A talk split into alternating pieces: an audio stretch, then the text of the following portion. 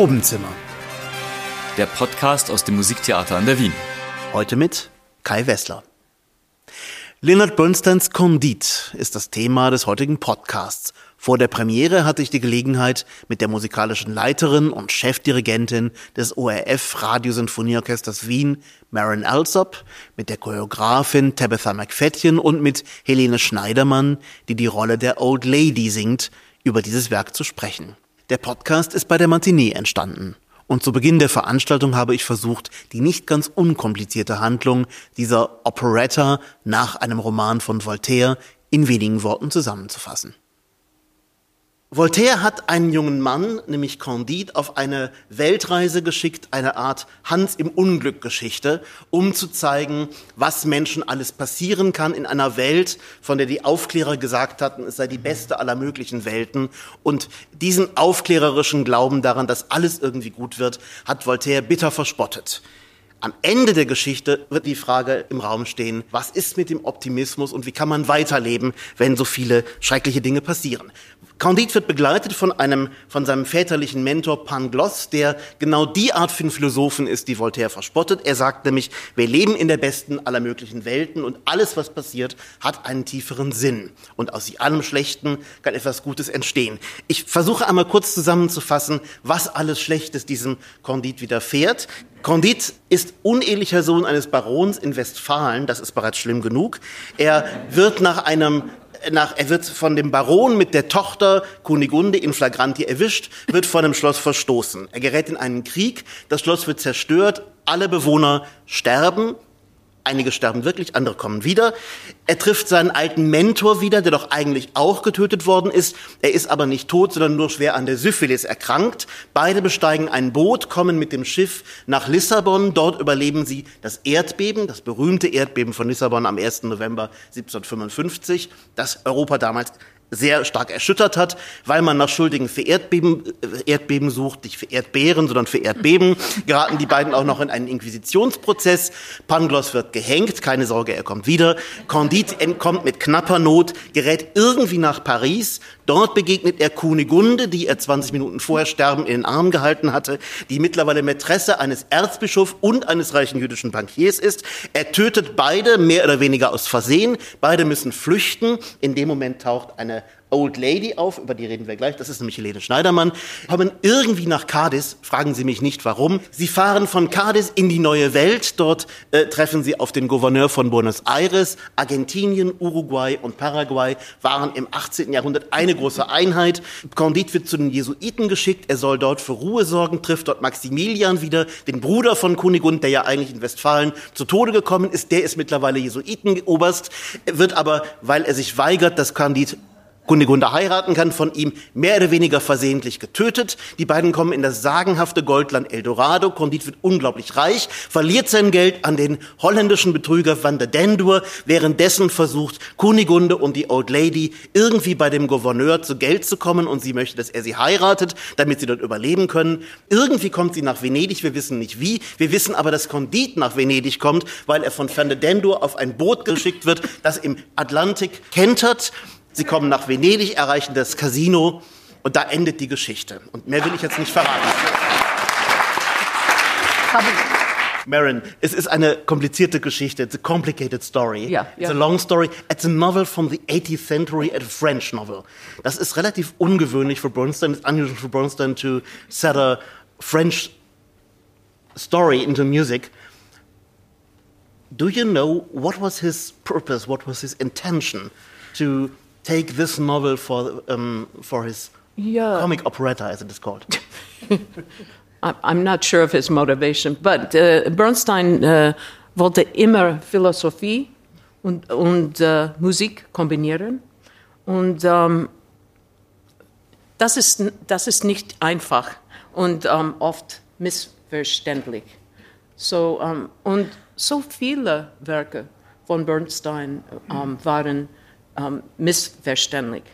Ähm, Candide besonders, ähm, because Candide es ist so kompliziert, es ist so absurd, um, es ist so äh, unglaublich. Aber diese, diese Themen sind unsere Welt heute. Wir, wir haben Kriege, wir haben sexuell, äh, sexuelle Gewalt. Ja, Gewalt. Wir haben äh, Klima, Klima äh, Probleme. So, es ist nicht weg von uns. Ja? Und um, I think Bernstein hat immer eine Freude und a, a faith in Vertrauen. Vertrauen in humanity and, and the goodness of people, even though he saw the world. So uh, this was a way, I think it, it was a, an extreme, uh, um, an extreme Weg. It's like a panorama of the modern world, you said. It's a panorama of the 18th century as well. And the music Bernstein wrote is also kind of panoramic of music history, isn't it? But everything he wrote is a panorama of music history because he was so well read and well versed and um, knowledgeable. So uh, ich, ich, hatte ein, einmal, um, ich war mit Bernstein in Japan und um, ich habe gesagt, ah, diese, diese Phrase ist, ist ein bisschen wie ein, ein Beatles-Song. Und er hat alle Beatles-Song gespielt. All, every single Beatles song, he sat down at the piano and played for me. Three hours. I, I wish I had the uh, smartphone, you know, I mean, it was too. But this is how knowledgeable and eclectic mm-hmm. he was, you know, and he, he absorbed everything. His first musical experience was not classical music, it was popular music. He didn't hear an orchestra until he was 16, 17 years old. The piece is called a comic operetta, which implies that operettas usually are not comic. Um, it's something between opera, operetta, musical. How would you describe? Do we need opera singers? Definitely. Uh, the, the level is very, very high for the singers. So we need extremely great, and we have a fantastic cast. Bernstein never wrote something simple or simplistic. When he conducted his music, he would turn to me and say, Who wrote this? It's so hard, you know? so even he knew that it was difficult, but the story and the moral is always simple because it's always about human connection. And that's how he lived. He was, oh, you know, he would have been at sea, so to speak, in today's world because he would come in a room and he would kiss every single one of you on the lips. And this, you know, for, forget COVID, forget Me Too, forget all of these things. He, those were gone, you know, and he would be smoking. And that was it, you know. It was there was no there was no moderation with him, filter. no filter in any way. I just told the story and I told a lot about devastation and violence and, and, and murderers. And the, so, where's the laugh in the story? Yeah, but I think that the laugh is the absurdity, isn't it? The laugh is that how how can this this young man who's so naive keep any kind of belief? You know, it's ridiculous. I mean, no one would continue to believe. But look today at these people that believe in excuse me if I offend anyone, Donald Trump I mean, how can you do that? How can you how can you believe?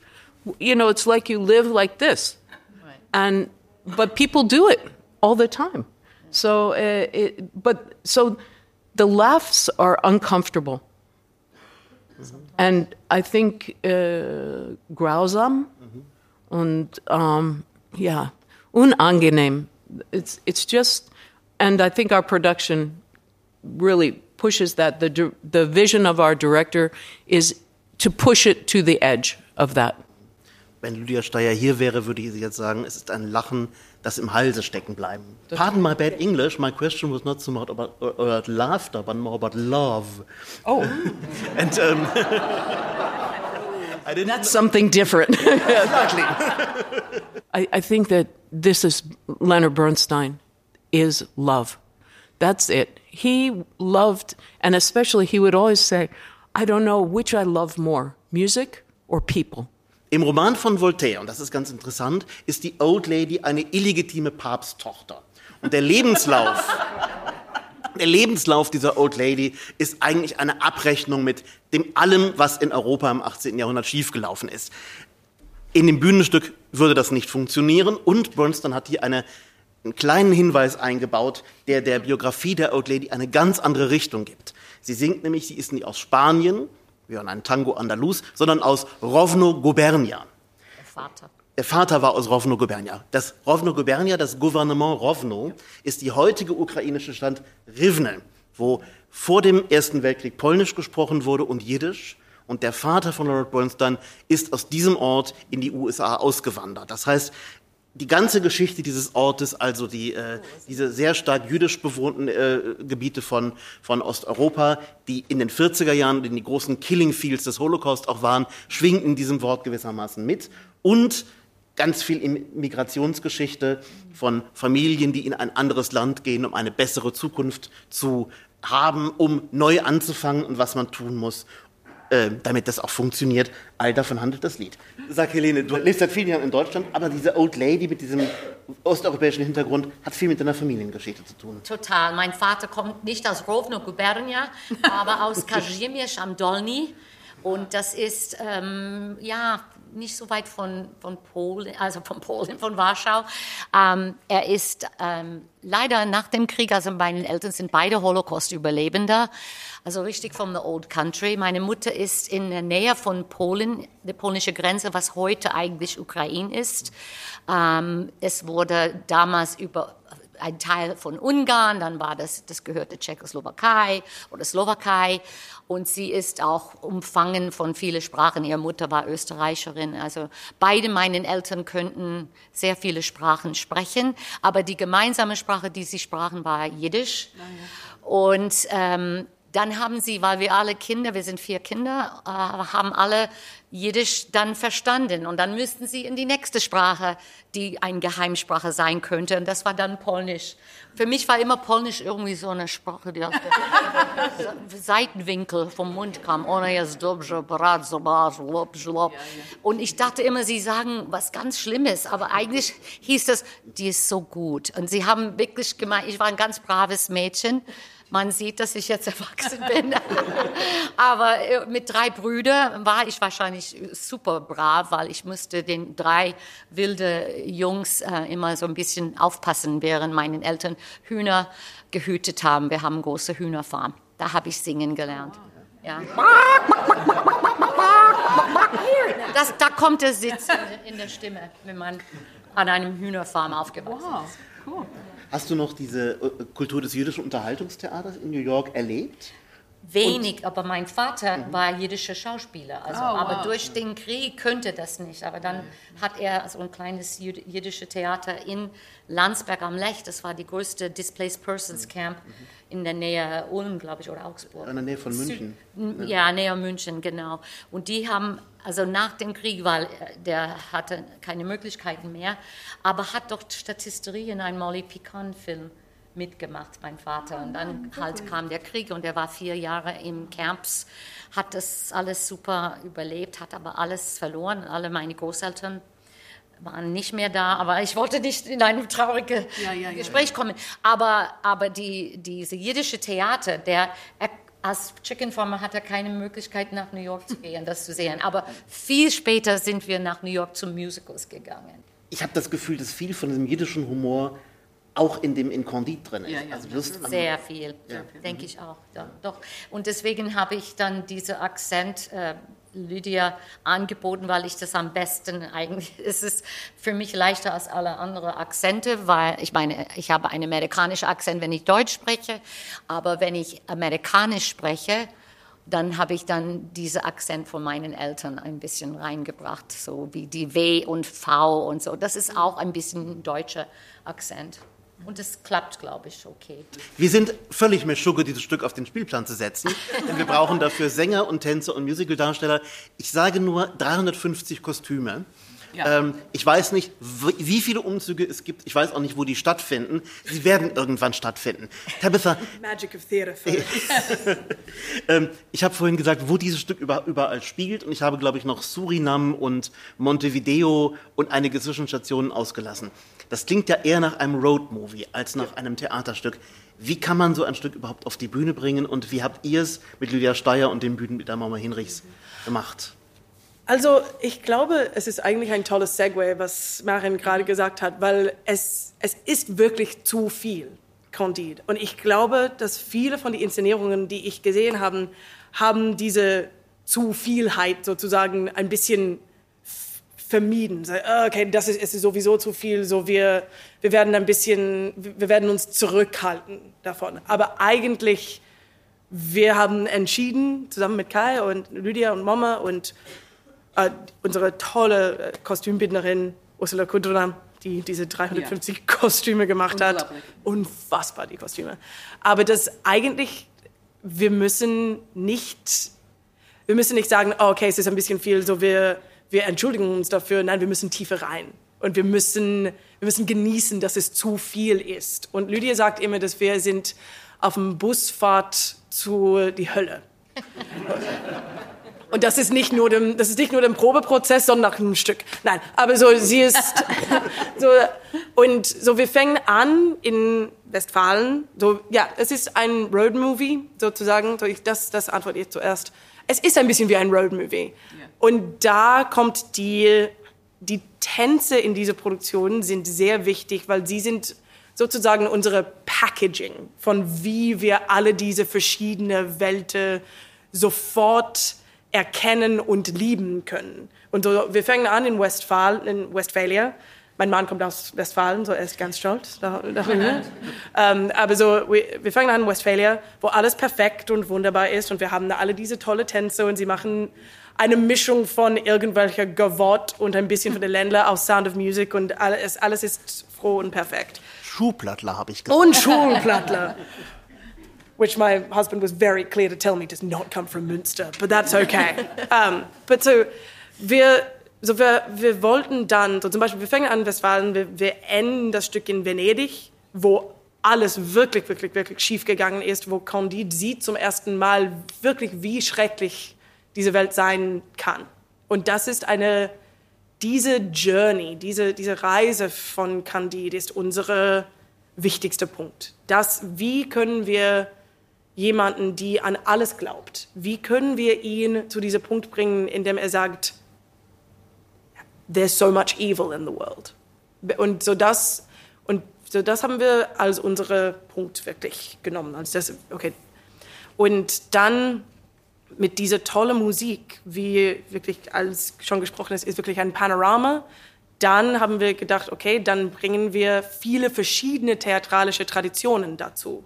Und so dann in der Choreografie, es ist nicht, jemand hat mich gefragt, was ist dein Stil für Choreografie? Ich sage, das ist unmöglich zu sagen in diesem mhm. Stück, weil jede, ja. jede, jeder Moment hat einen anderen Stil. Und es ist so, diese Musik ist so ein Geschenk als Choreografin, weil jede, es, es, es wird nie in ganz einfache acht Zahlzeichen kommen. Es ist wirklich, okay, so, äh, ich, ihr habt es gesehen, ich stehe da mit die Tänzer und sage, ba, ba, ba, ba, ba. Nein, nein, nein, für die erste ba, ba, ba. Und dann like, oh, okay. Aber, aber, es ist, es gibt so viele Akzenten und, und ja. Ecken Jazz und Jazz und alle diese Kleinigkeiten. Und wir haben, und es war total schön, mit Irene und Maren zusammen zu arbeiten und weil Lydia total musikalisch ist auch. Wir, so Lydia und ich sind beide eigentlich als Sänger, Sängerinnen ausgebildet. Und so wir kommen immer von einem Partitur zuerst.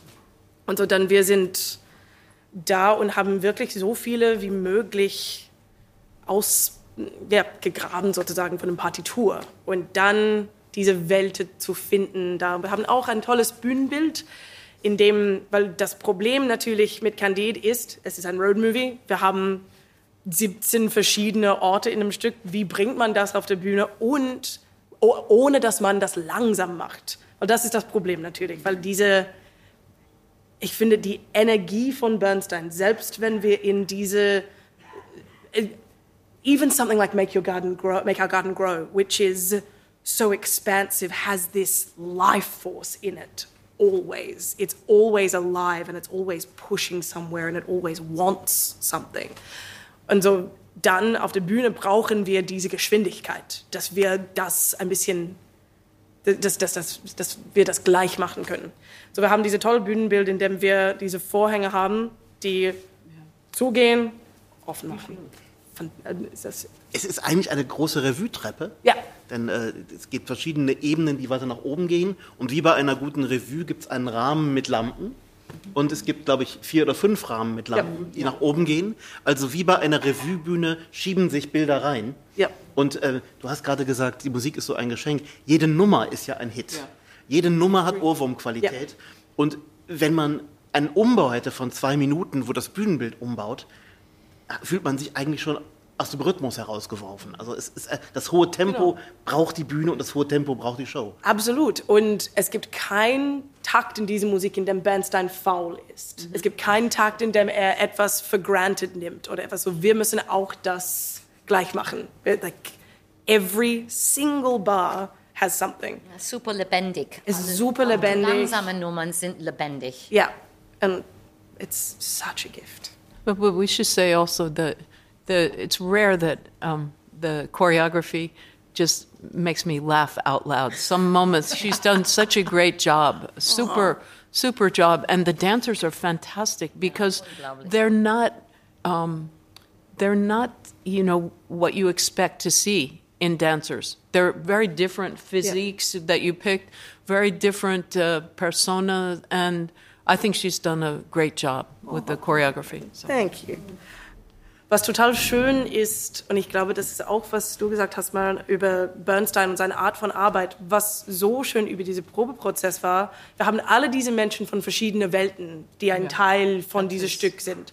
Und was so schön ist, zu sehen, wie die ausgebildete Opernsängerin zusammen mit die Tänze gekommen sind, mit den Musical-Darsteller, wie, und wie es ist wirklich ja, wir haben diese tolle Momente für Stars, aber es ist wirklich ein Ensemble-Stück. this is the challenge always with Bernstein's music. You, when you think of West Side Story, people couldn't produce West Side Story because there were no people that could dance the Jerry Robbins choreography uh, to that degree who could also sing. You know, so Bernstein is constantly trying to get people to push themselves and bring different people from different worlds together. That was his Yeah. goal always. Das war unser Probenzimmer zu Candide mit Maren Alsop, Tabitha McFadden und Helene Schneidermann. Mein Name ist Kai Wessler und ich freue mich, Sie ab dem 17. Jänner in der Halle E bei den Aufführungen von Candide begrüßen zu dürfen. Unser nächstes Probenzimmer handelt von Astor Piazzollars Tango-Oper Maria de Buenos Aires. Mein Kollege Christian Schröder wird Sie dann begrüßen.